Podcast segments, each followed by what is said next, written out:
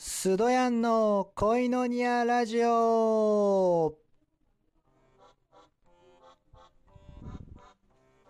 シャローム神様に愛されてる男、スドヤンです。新年もこのラジオを聴いているすべての皆様に豊かな祝福があるように祈ります。はい。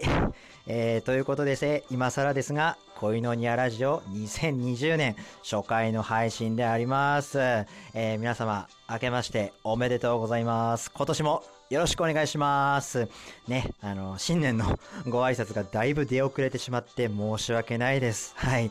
えー、よろしくお願いします。でですね、あの、まあ、新年始まったということでですね、まあ、あの、おそらく、このラジオトークの、こう、リスナーさんたちも、何かこう、新しい番組を発掘してみようかっていうことで、いろんな番組を探したら、偶然、この恋のニアラジオを見つけてしまったという方がいらっしゃるかもしれません。なので、もしかしたら、だから初めて聞くリスナーさんも多い、多いんじゃないかなっていうことをちょっと勝手に考えて、で、まあ、あの、新年初回はちょっと改めてこの恋のニアラジオの紹介をしていきたいかなと思います。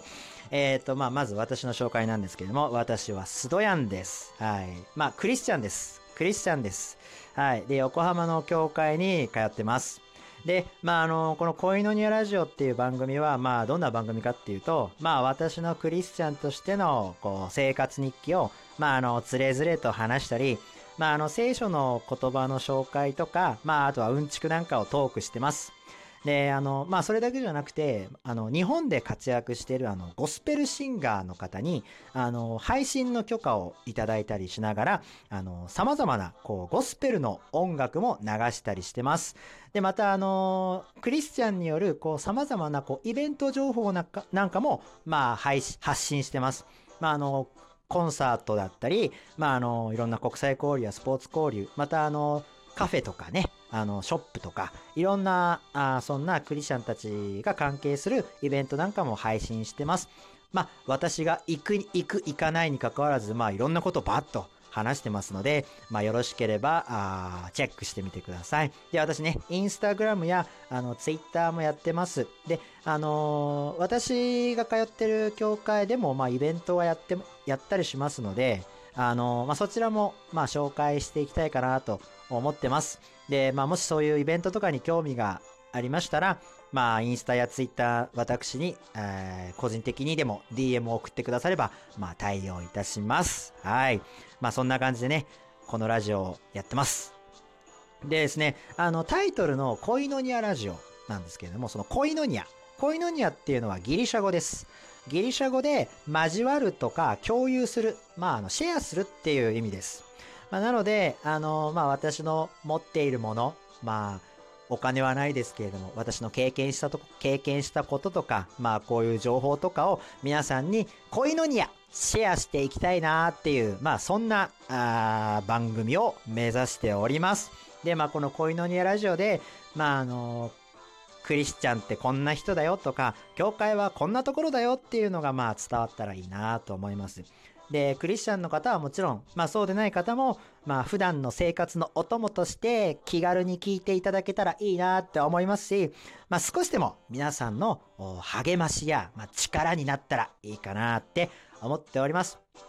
で、あの、まあ、あの、質問箱も、まあ、私設けておりますので、まあ、私個人的になんか質問があれば、いつでもどうぞ。まあ、あとは、教会ってどんなとこなの？聖書ってどんなもんなの？っていう、まあ、いろんなね、あのー、疑問があれば、あのー、できるだけ質問箱の質問にお答えしていきたいかなと思います。よろしくお願いします。で、まあ、直接回答したり、質問箱で回答したり、まあ、ちょっと面白い質問があったら、あの、このラジオで紹介して、ラジオで、えー、答えたいかなって思います。はい。まあ、そんな感じで、恋のニアラジオ、これからもよろしくお願いいたします。でですね、まあ、初回は、まあ、またあの、音楽、ゴスペルをちょっと一曲紹介しようかなと思ってます。えー、今回紹介するゴスペルは、あリラで小さな祈りというゴスペルです。で、あのー、今までのゴスペルと違う、今までのゴスペルよりも、あの、どちらかといえば、教会で歌ってるような、まあ、ガチな賛美です。ガチな賛美。はい。まあ、合唱みたいな感じの、まあ、そんな賛美なんですけれども、はい。で、まあ、小さな祈りってことなんですけれども、この歌っているこの賛美グループ、リラ。リラというグループは、あの、元東京キリスト大学の、まあ、学生さんが結成したものだそうです。で、まあ、あの、教会の賛美奉仕としていろんな賛美を歌ってるそうで、まあ、それで、あの、CD を出したり、また、あの、楽譜を販売したりしてます。で、全国のキリスト書店とか、命の言葉書なんかに販売されてるそうです。で、まあ、あの、動画も YouTube 動画とかでもこのゴスペルのゴスペルを配信してるそうなので、はい。まあ、そんな感じでその曲を紹介したいかなと思うんですけども、で、まあそのリラ本人の曲、リラ本人が歌うバージョンではなくて、まあ、ちょっとこの恋のニエラジオで紹介したいのは、あの、あの、夏さんと元木さんで結成した、あの、ハーフ・オブ・デイビッド。ハーフ・オブ・デイビッドっていうクリスタルユニットがカバーしたバージョンをお届けしようかなと思っております。はい。で、まあ、なんでこの賛美を紹介しようかなって思ったのは、まあ、似たような、この賛美の歌詞となる似たような経験を私したんですよ。あの、以前私病院で肺結核で入院してたんですけれども、まあやっぱりその時ね、ストレスと不安で、不安とか恐れがあったんですけれども、まあその時に、まあお祈りして、また聖書の言葉を読んで、まあすごい励まされて、で、まあそれで落ち着いて、休んで、休んだ時に、まあその次の日の朝、まあな、なんとなく中庭に出て、まあ空を見上げたんですよ。で、まあちょっとうっすら雲がかかって、ちょっと曇り気味だったんですけれども、まあちょっとそこで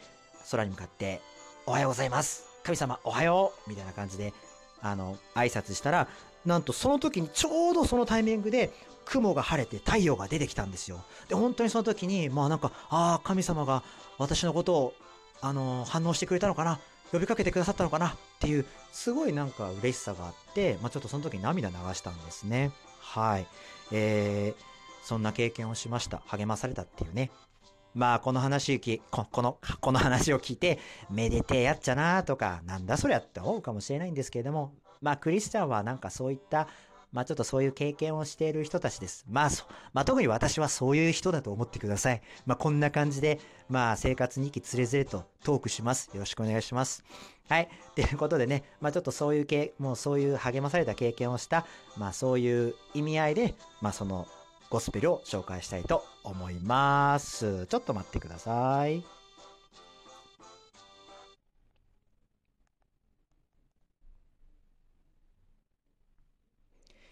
はい、えー、それではお聴きください。えー、ハーフオップデイビッドカバーでリラ小さな祈り Please stay tuned どうぞ。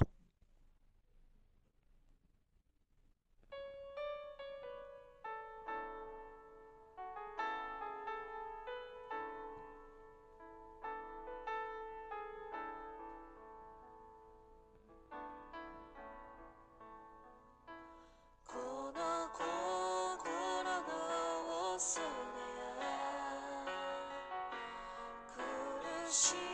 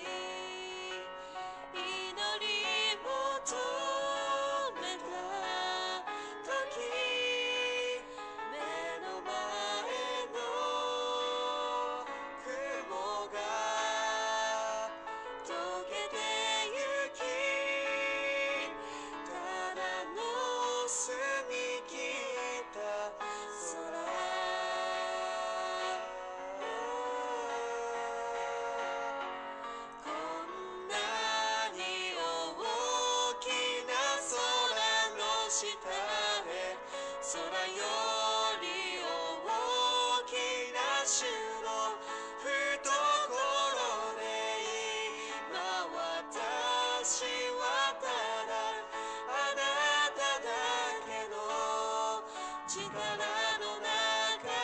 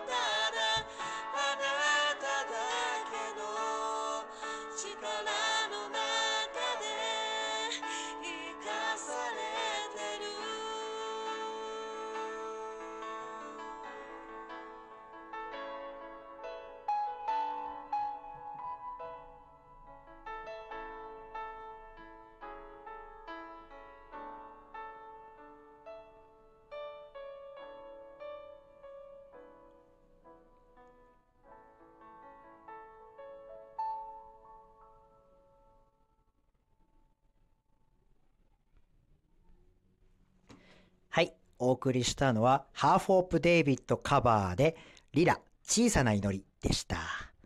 聞いてくださってありがとうございます。まあ、もしよろしければ何か不安や恐れがあった時に、ぜひちょっとこの賛美を聞いてみてはいかがでしょうか。ね。あの、リラ本人たちによる賛美動画もアップしておきます。よろしければそちらを、YouTube 動画を見てみてください。えーそれでは、初回、恋のニエラジオを締めたいと思います。